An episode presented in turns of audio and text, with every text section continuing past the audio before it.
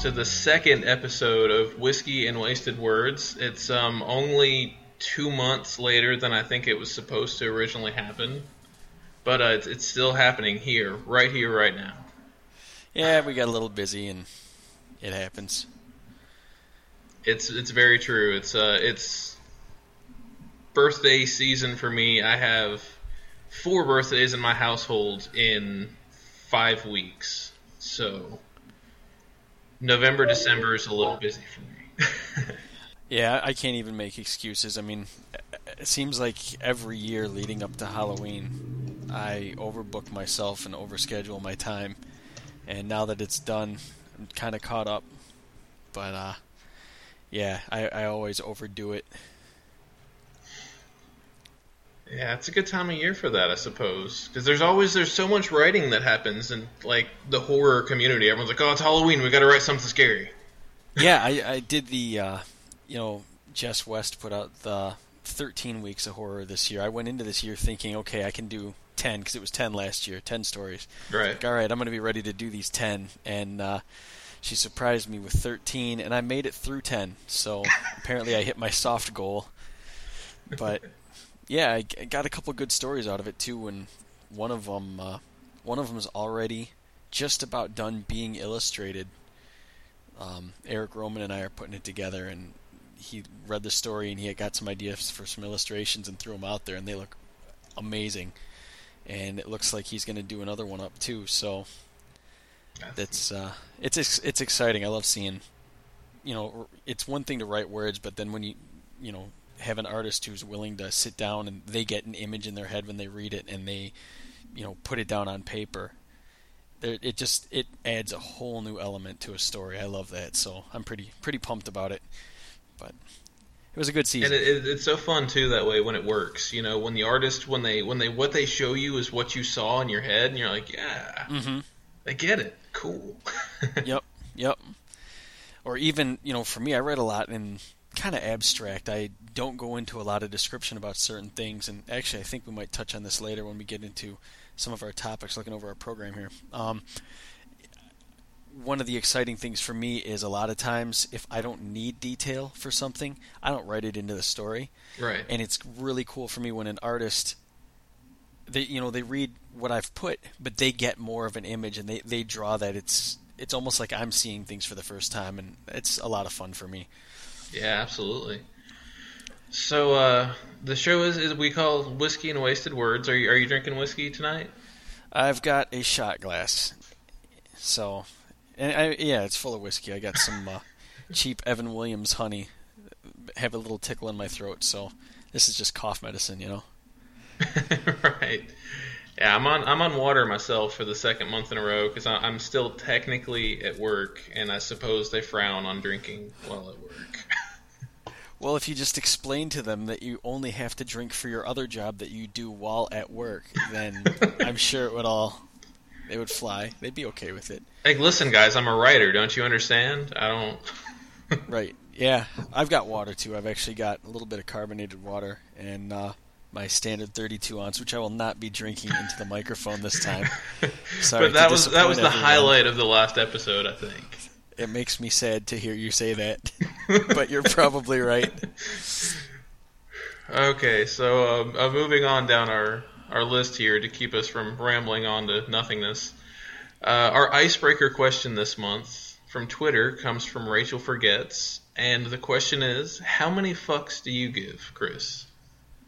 Um, I, I guess all of them. And we had this conversation the other day, and it's it's funny that this is the icebreaker because I'm pretty sure I've given all of them, and I'm pretty sure all of them land in your novels.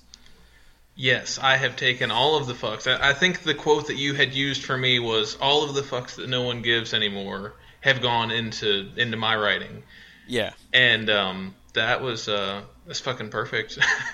it, I mean, I think I think the Burden trilogy alone covers most of North America for the last ten years. So. Yeah, absolutely. Yeah, so it's a, a, topical icebreaker since we we were actually just discussing that the other day. So. And uh, since the question came from Rachel, I hope she listens at some point. But um, we are going to send her some steampunks playing cards that I have signed and mailed to Chris, and he will mail them out to her. Yeah, if I have to sign it, it'll be fun because that's uh, still remains my greatest nightmare. What name do I use? And yeah, I, I, I have the I first, the first Jeriah Wood signature in my book, and I cherish it. It's yeah. it's close to my heart. Yeah. I don't remember. Yeah. I'll have to type it out so I remember how to spell it.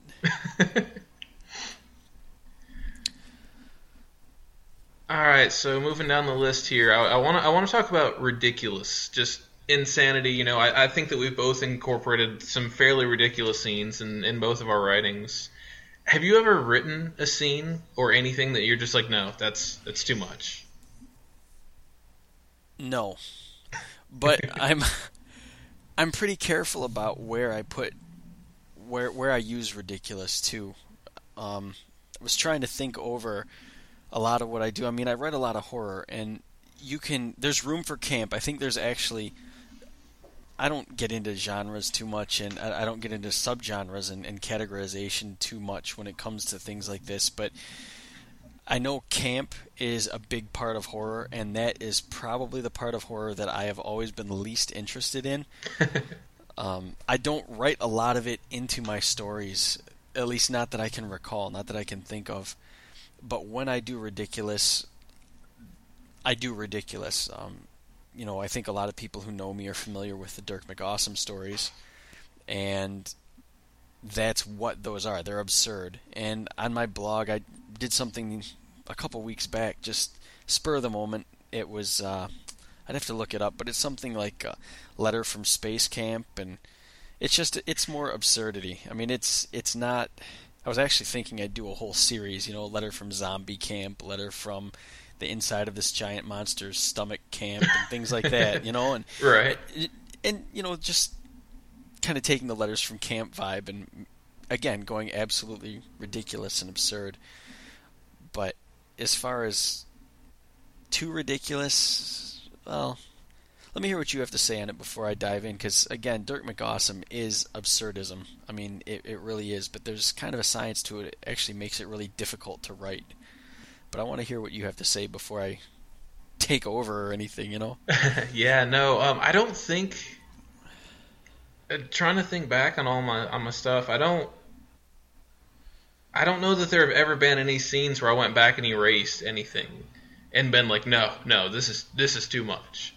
But you know that kind of seg- you know, segues into my next topic point here is it's is it more fun to insert ridiculous things in the non-ridiculous stories or just be completely over the top for the whole story? And for me you know i haven't written you know necessarily anything as much as like the dirk mcawesome that's just over the top. But it's fun to take these things that would be if you looked at the scene on its own it would be just completely insane and ridiculous and try to work it into a story where it feels natural within a normal story uh, when I started writing Burden Three, um, I had all of these, you know, all of these demons and all of these things, and I wanted to do something really fun and kind of over the top. And I was like, all right, what's what's the most ridiculous thing I can do? And I was like, all right, I want to put a unicorn into Burden Three. This book about demons and this demon hunter and this this noir private eye, and I really want to put a, a unicorn into it. So I, I found a way that I feel like naturally or as naturally as possible incorporated that into this book, and that was a lot of fun. I didn't find the unicorn ridiculous at all, which is funny because, you know, hearing that that's why you put it in, it it struck me as such a. I mean, the way you described it, it fit the world. The description, like the reason it was there, made perfect sense. So I'm just like, wow, it's a little odd that he used a unicorn, but I guess I mean it fits the character. So I thought nothing of it at the time. See, good. That's exactly what I was aiming for. of course, there are unicorns here. Why wouldn't there be unicorns? exactly. Nothing to see right. here. Move along. Right. Well, I mean, because because in you know in that series in your your series, demons essentially are born out of the imagination, and I mean there are specific types. I, I but the fact that a unicorn is a common mythological beast, it would make sense that someone could think about them and obsess about them, and one could form. So, I, I don't know. I didn't think of it as ridiculous. You did such a such a good job with it. Cool. See, that's that's why we're gonna have these podcasts, just so we can say nice things about each other's writing. This is. yeah. Well, so talking about completely over the top stories, I've gotten a lot of good feedback on Dirk McAwesome. And you know, well, the, there's one story that's out there. Um, Dirk McAwesome and the giant fire-breathing space ants. I wrote it in one weekend. I got the idea. I had I actually started a Dirk McAwesome novel years ago, and I would only write late at night when I was a little, uh, probably a little slap happy, honestly, and I would just I kind of used it to vent in a very uh,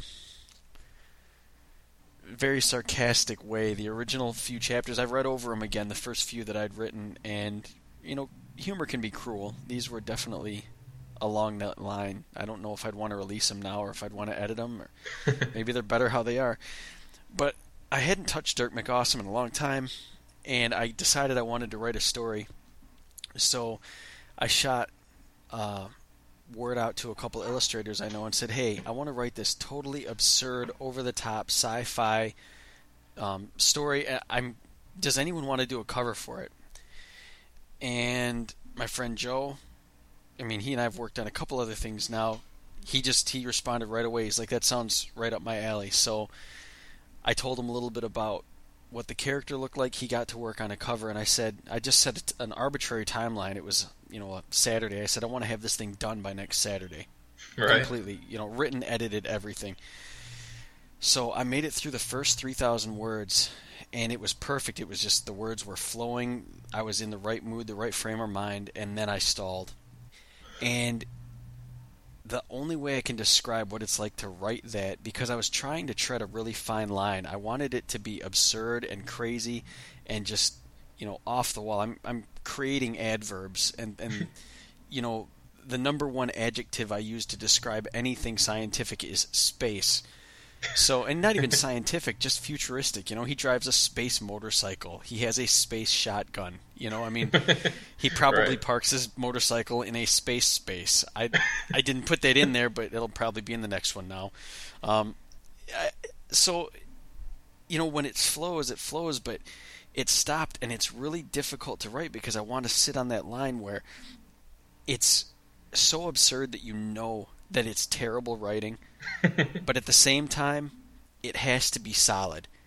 Right. You know, I can't fall into the trap of absurdity for its own sake because then it just gets boring and it, it gets kind of overdone and I don't know, not in, not interesting. The story still had to move, I guess. Sure. So I hit that 3000 word point and I really had to grind out the last half. I to this day I still think the last half of that story is more mechanical but I almost had to make a little more mechanical to keep the story functioning. And I swung through, and one day I, you know, edited it and managed to put in a few details to kind of lighten up that second half and move it along. But it's hard to write that. I I find it difficult because it would be easy if I could completely swing it one way or the other. Either write them serious or write absurdity for its own sake, and it would be a terrible story.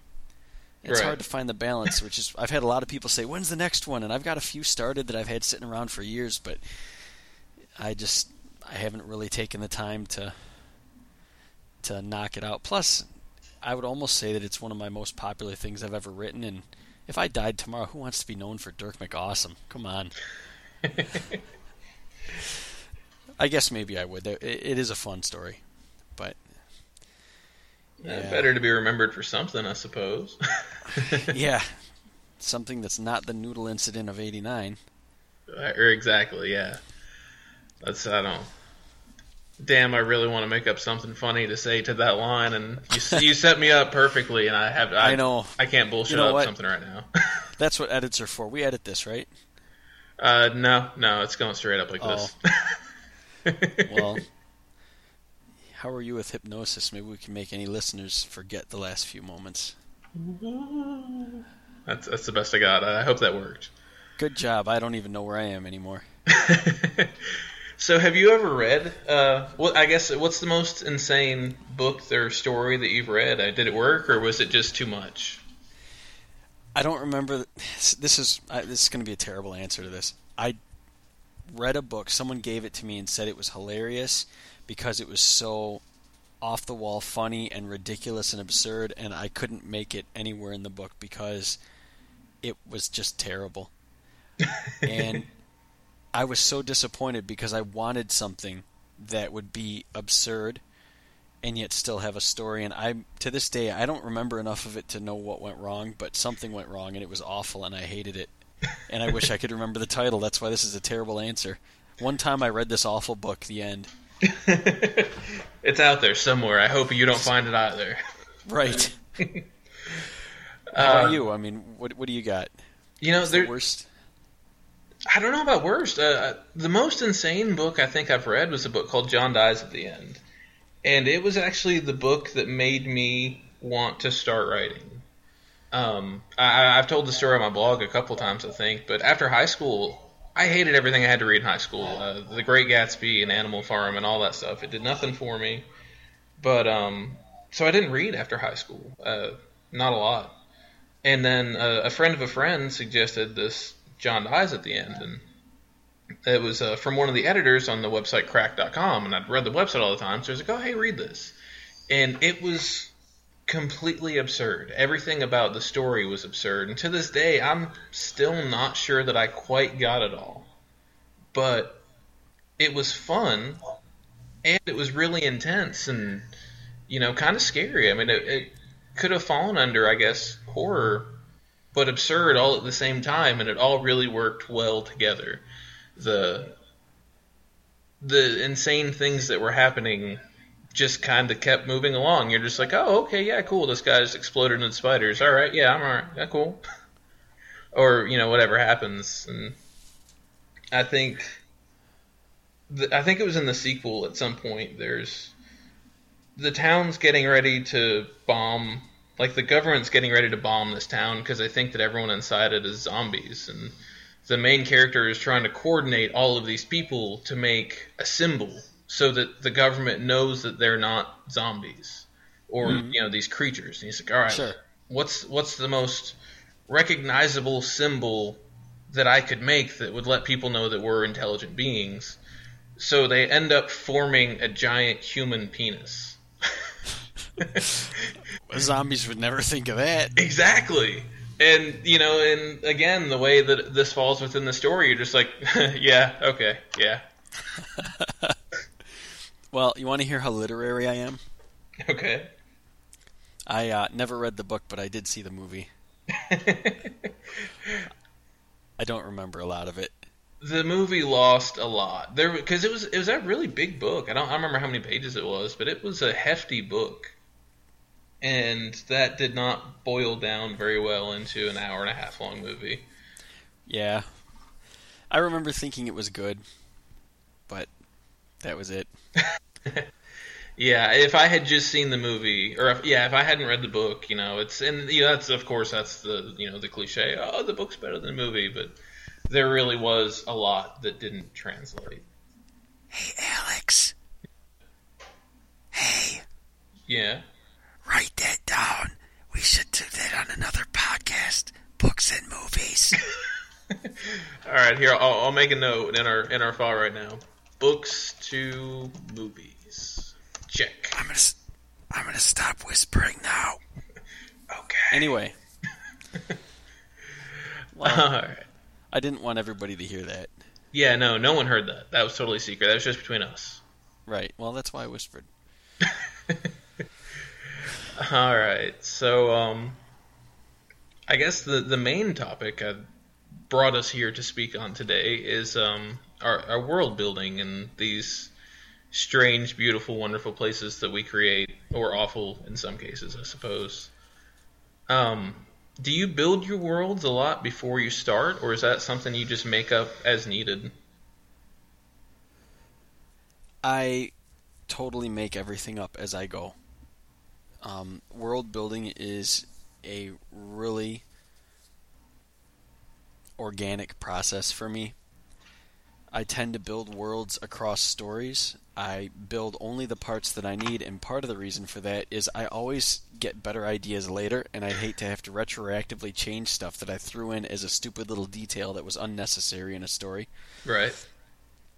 Um, and when I say I build it across stories, for example, I wrote a uh, a small, a short story about 3,500 words maybe that I submitted. I, I wrote it for a submission call, and I'd never written about vampires before. I had uh, an idea about a couple vampire girls in like an all girls school, and you know, there's a twist at the end, and they just one of those predators become prey right. kind of stories, and it didn't get accepted, so I just kind of shelved it. I thought, because honestly, I didn't really like the story. There are elements of it that I liked, but I didn't really like it, so I just kind of shelved it. I decided I'd never really do anything with it. And two years later, I'm writing a different story, which any of my old Twitter followers might have remembered me yapping on and on about my Twilight esque story. yeah. Yeah, so it was that one, and when I was writing that, the only connection it had with this other one at first was the fact that there were vampires in it. That's it. There, I mean, there's no connection. I'm vampire having two stories that each have a vampire in them, and saying they're connected. That's a pretty tenuous connection. Um, right. But the more I got thinking about it, the more I thought, you know what? I can kind of use the little bit of the world and the lore that I was using for that other story for the you know the second one I was writing, and I ended up doing that and I ended up making one of the main characters from the first story. You know, it, she's in the second one about 15 years later. Okay. no big deal because vampires don't age or anything. But what was cool for me from a character perspective is by integrating them into the same world. When I was writing her, she had a very bit part. She's barely in it. She, in fact, she might only be mentioned, but knowing her history from what she went through in the first story made it so easy to characterize her. It made it easy for the other characters to talk about her. Her demeanor, how she acted, and how she looked, and why she acted the way she did. I knew that from the first story. So almost any time I can tie my stories together, I do that. And I keep it organic so that I can change it as I go you know, you know, fit together what fits together. If things don't, they don't necessarily have to be in the same world. But I've got a couple different worlds that I'll consistently go back to. Whiskey and Wheel Guns is another one with Devil, my main character, and, and some of his supporting cast. I'd actually been writing those stories for a while. Decided to do them in kind of the Robert Howard Conan style, where I'll just write Devil stories or stories about any of his friends without regard to a timeline.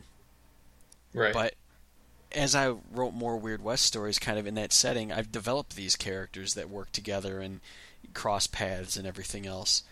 And don't get me started on sword and sorcery fantasy after three National Novel Writing Month successes, meaning at least 50,000 words on each one, in a fantasy, sword and sorcery fantasy world that I developed as I went um, yeah, that was that that had its good and its bad. It was definitely a learning experience, but I have an entire world full of characters and religions and locations and maps and everything else built for sword and sorcery stories, which is funny because I don't think I've ever finished one. I'm I'm not kidding. That's like fun fact about me. I have more words written in sword and sorcery fantasy than I do in horror, and I have never actually finished a sword and sorcery story. That's true fact as of now. The horror is getting really, really, really close. Is that so, like a, a length thing for you? Because sword and sorcery, for me, tends to be like 200 million word long epics, whereas horror, I think, lends itself to a shorter form a little better. Does that have anything to do with it? It has more to do with National Novel Writing Month. Like I say, I, I did four of them in 13 months. I did National Novel Writing Month in November of 2011. I did Camp Nano in July of that year, which is another 50,000 words. I did Camp Nano in August that year, and that one I took a break from the fantasy because I'd done the last two in that in that world, and I wanted a break, and it was only two months after the, you know, the the Right. second one. So for that one, I did a book of short horror stories. So I did eight different short horror stories that all total up to 50 50,000 words, and then that November, I did one more one more blast, hoping to finish it off, and I'd say I got about 80% of the way through. It all needs to be rewritten, but I mean those three right there ended up to be 170,000 words for you know what I had into them by the time I was done. And then I've got numerous short stories that I've started with characters from that world. Right. For a while, I wanted to do a monthly one. I wanted to throw these things out on Amazon one per month. That would be 12 short stories in serial, and I'm talking really short, like 2,500 to 4,000 words each, just every month, telling one long story over over the course of 12 months. And the reason I wanted to do that was kind of more of a marketing scheme than anything else. That if people got into those, it would kind of prepare them for some of the characters that would be in this novel that was going to come out. That is so terrible. It was just, oh my gosh, it's a bird's nest. It's awful. But with rewrites, it would be good. The world's good. The story's good. But uh, yeah, world building organically has some problems. it it can lend itself to some problems. So yeah, but I definitely build them as I go, and yeah. Wh- What do you got? Because I mean, you've got the burden.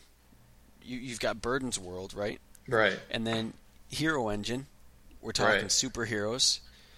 And then you've got something else you're working on, Yeah. which, from what I understand, is totally different, right? totally different. Yeah, they're all they're all totally different. The only really even link between any of my novels, I think, is um at uh there's a police officer in Hero Engine, and at, at one point he says something about uh, arresting a, a drunk guy with a knife trying to cut off people's heads, or said he's a demon hunter, or something like that. And that was like my just super vague, haha, I had an alcoholic character who tried to kill demons in my last book kind of thing. Um, I I totally got the reference, by the way. Good, good. That makes me happy. um, but no, I, I definitely I make it up as I go. Um, the current book I'm working on has all of these different races on it. You know, it's got hares, which are werewolves and mages, and it's got stones, which are gargoyles, and uh, uh, teeth. I call them, and they're kind of like almost like vampire cannibal hybrids. But um, I started writing on it. The story really only focuses on a couple of these many different races, and I have a, a, a book that's uh, an artist, an oversized artist sketch pad. It's a huge, and that's how I outline all my novels on it. I don't use lined paper. I just start writing ideas on one giant sheet of paper. And That sounds so confusing.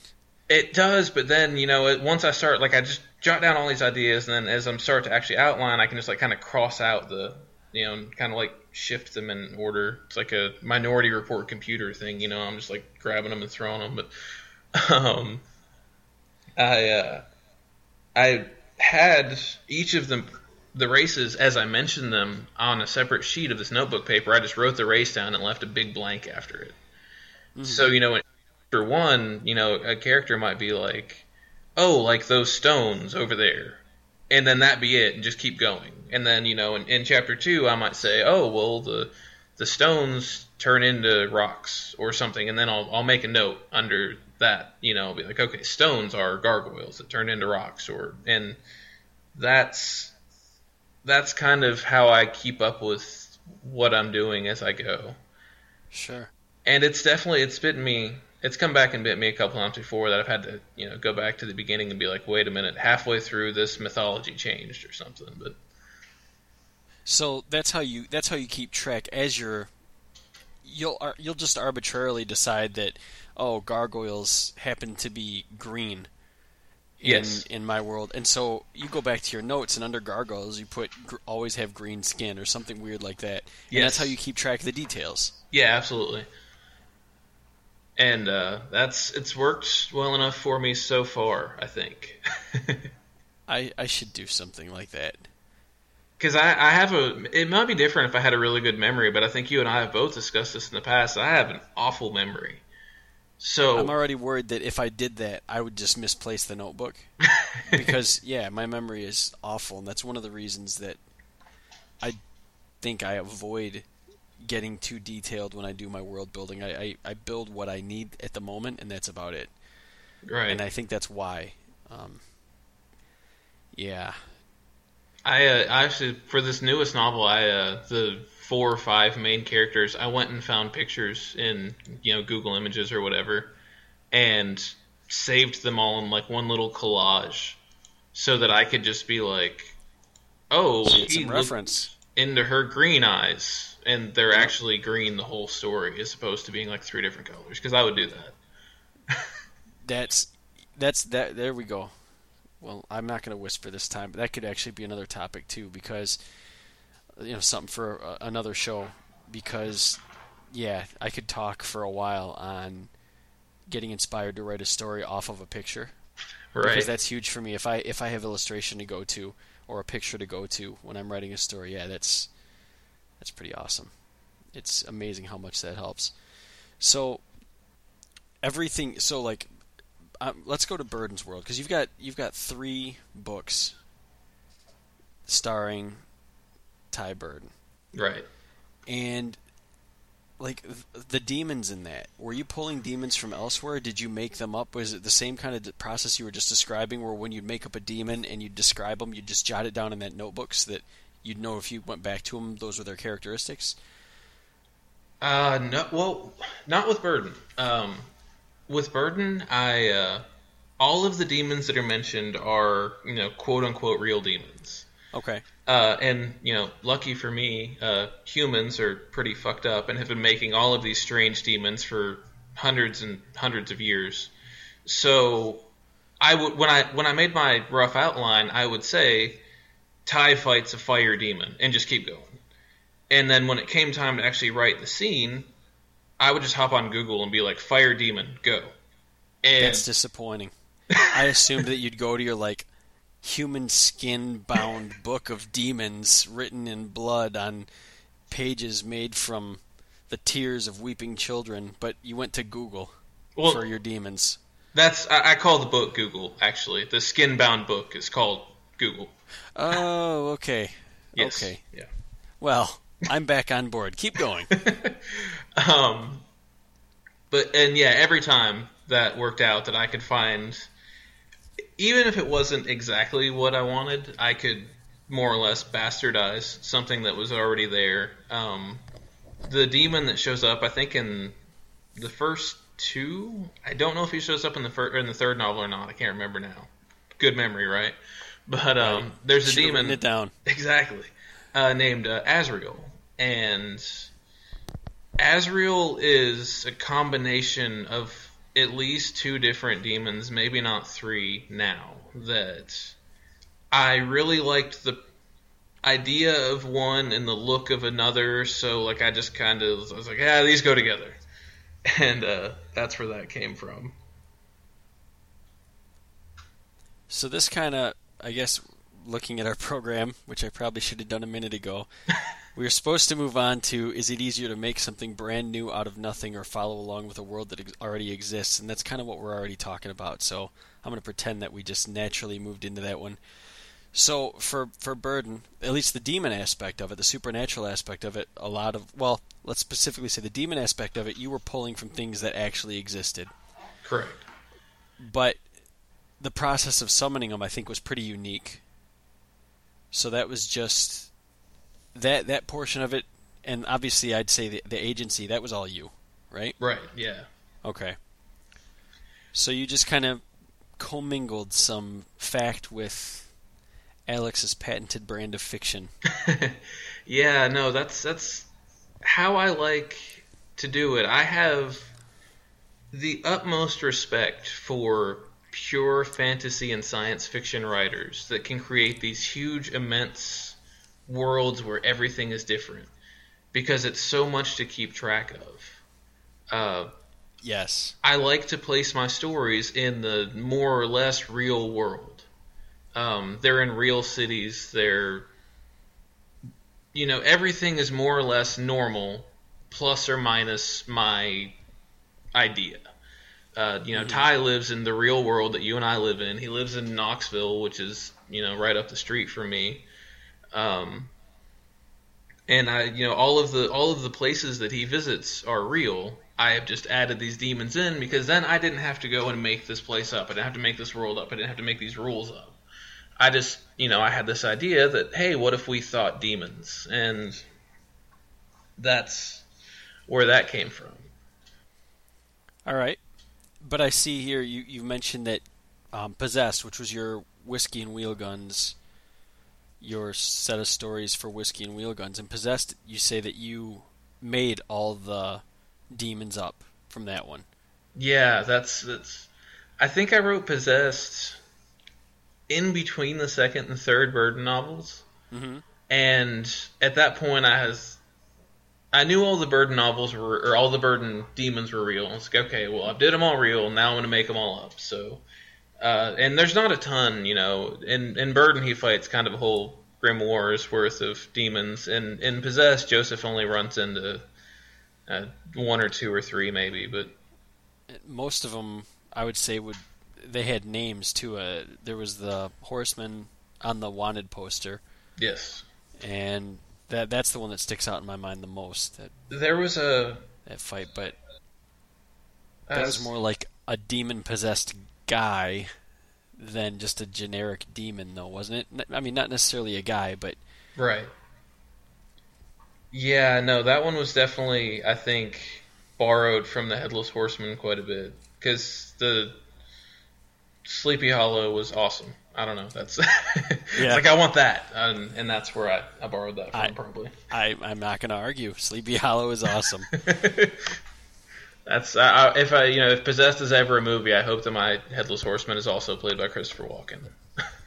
nice. There you go. I, I am sure he's listening, and his agent is probably giving give you a call shortly.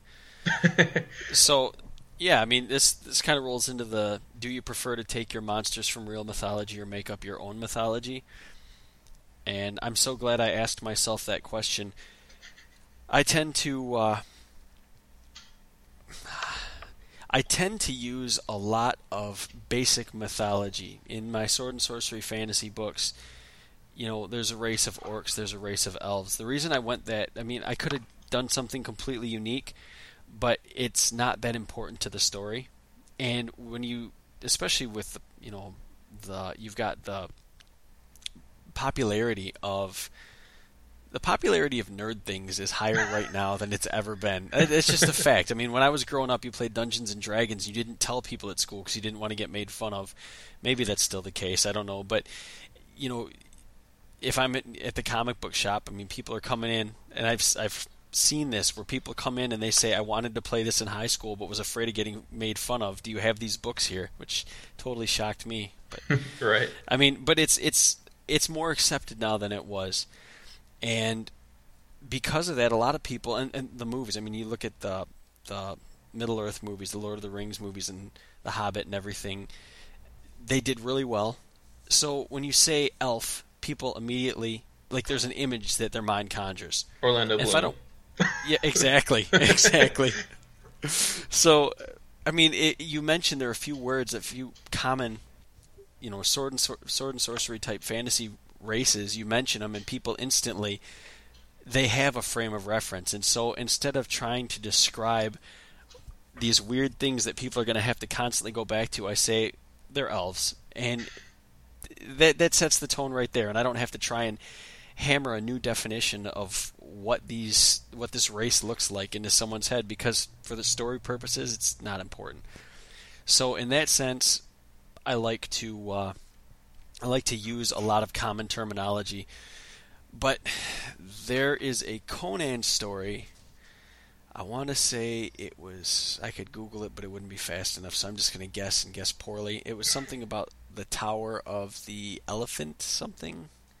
I don't know. I'm pretty sure that was the one where he's going through this tower and he comes across this otherworldly creature and the way it was described it was just it struck me as being really unique it was kind of a combination of a lot of features from real world animals and human and everything else but it wasn't something that you would run into and it it forced me to really you know reread this section two or three times piecing it together in my imagination to figure out exactly what it looks like. and that impressed me a lot. It really took me out of my comfort zone with that style of story and forced me to imagine something new that I hadn't heard of before, that I hadn't thought of before. It wasn't just a dragon or an orc or a goblin. It was something really unique. And another time that happened would be in Joe Lansdale's The Drive-In. It's I want to say it was a pretty short book. I thoroughly enjoyed it and about halfway through, maybe three quarters of the way through, the Popcorn King shows up.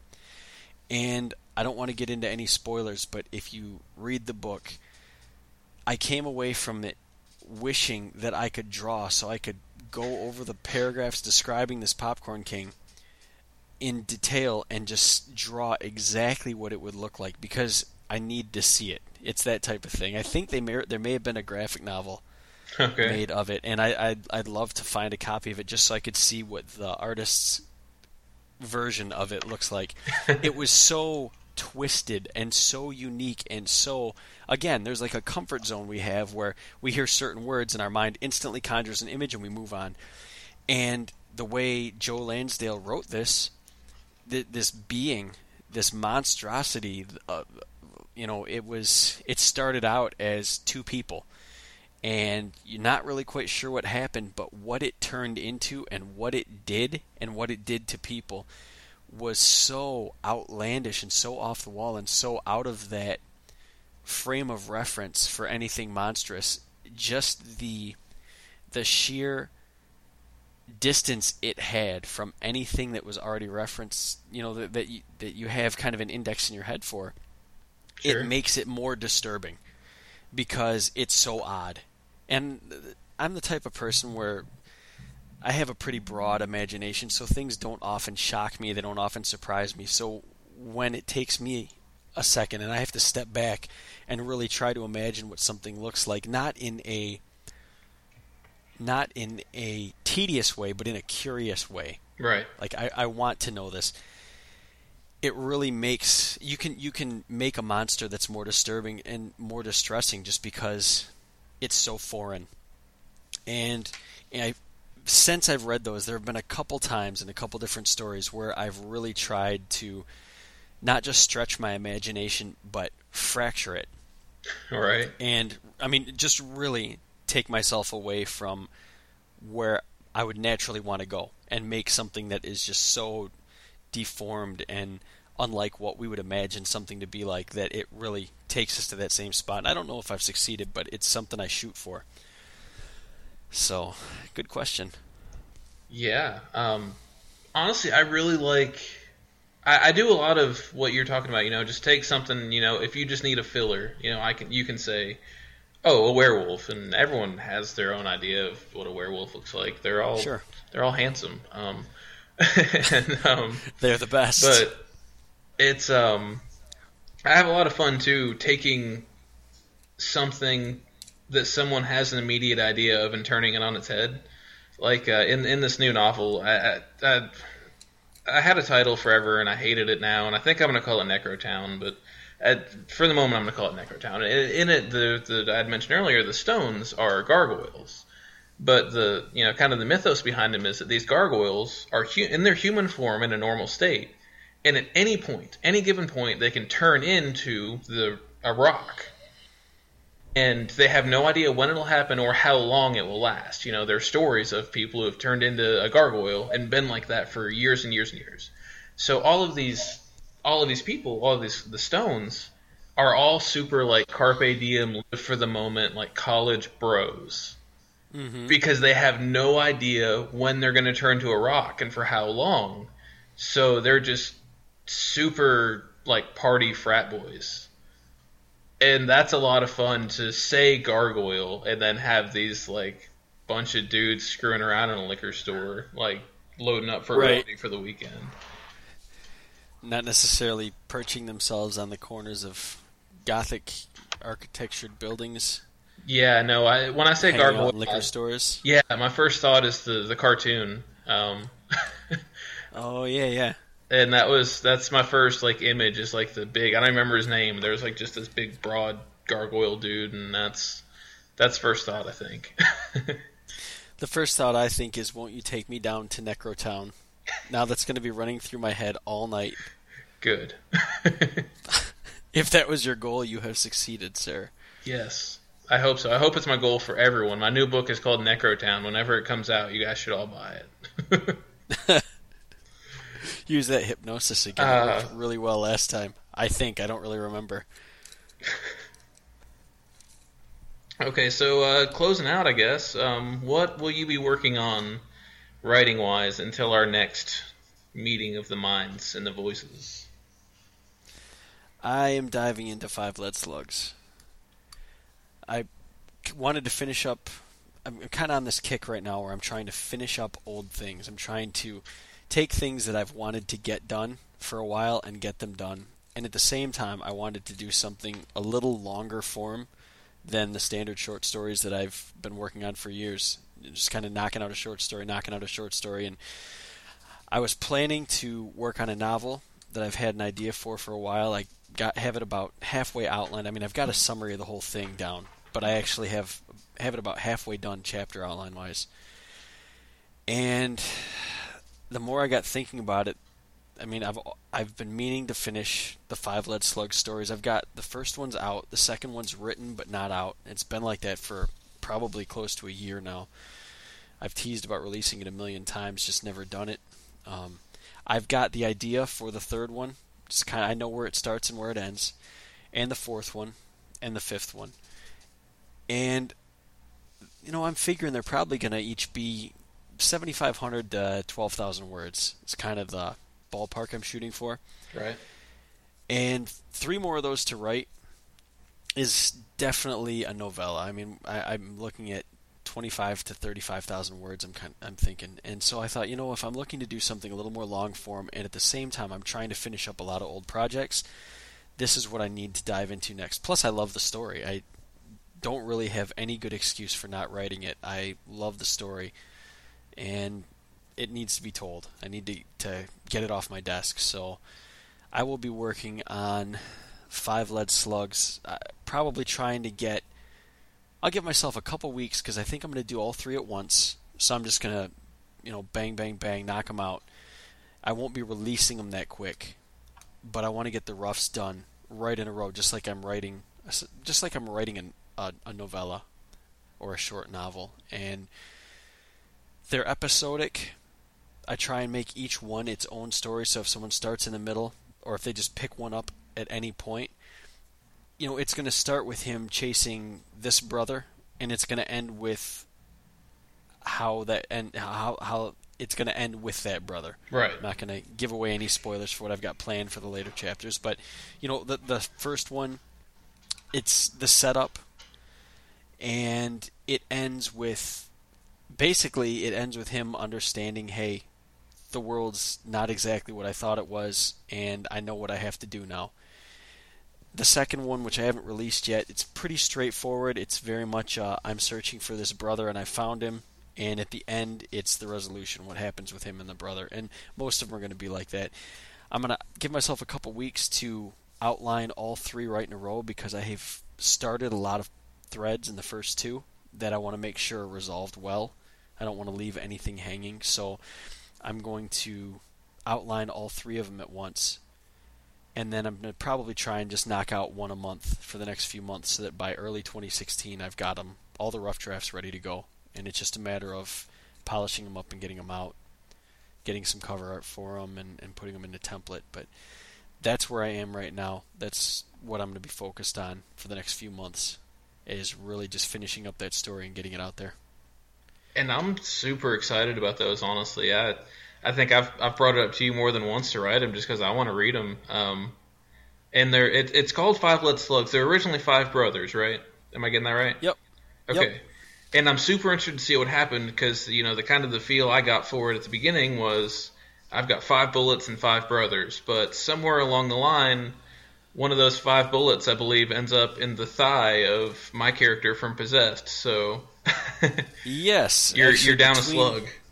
Down down one slug before he even finds the second brother. So yeah, he's already gonna have to come up with a way to improvise a little bit because yeah, he he started with five bullets and yeah, chasing five brothers. First bullet took out the first brother, and uh, the second bullet, yeah, kind of entered Joseph's leg when he was on a train waving goodbye. Isn't that about how it went? Yeah, yeah, that's how. That's after their first uh, confrontation of sorts, and I really hope there's more to come. Actually, we we've bounced around, you know, maybe co-writing something else, but I, I would love Yeah. to dip back into the weird Western world.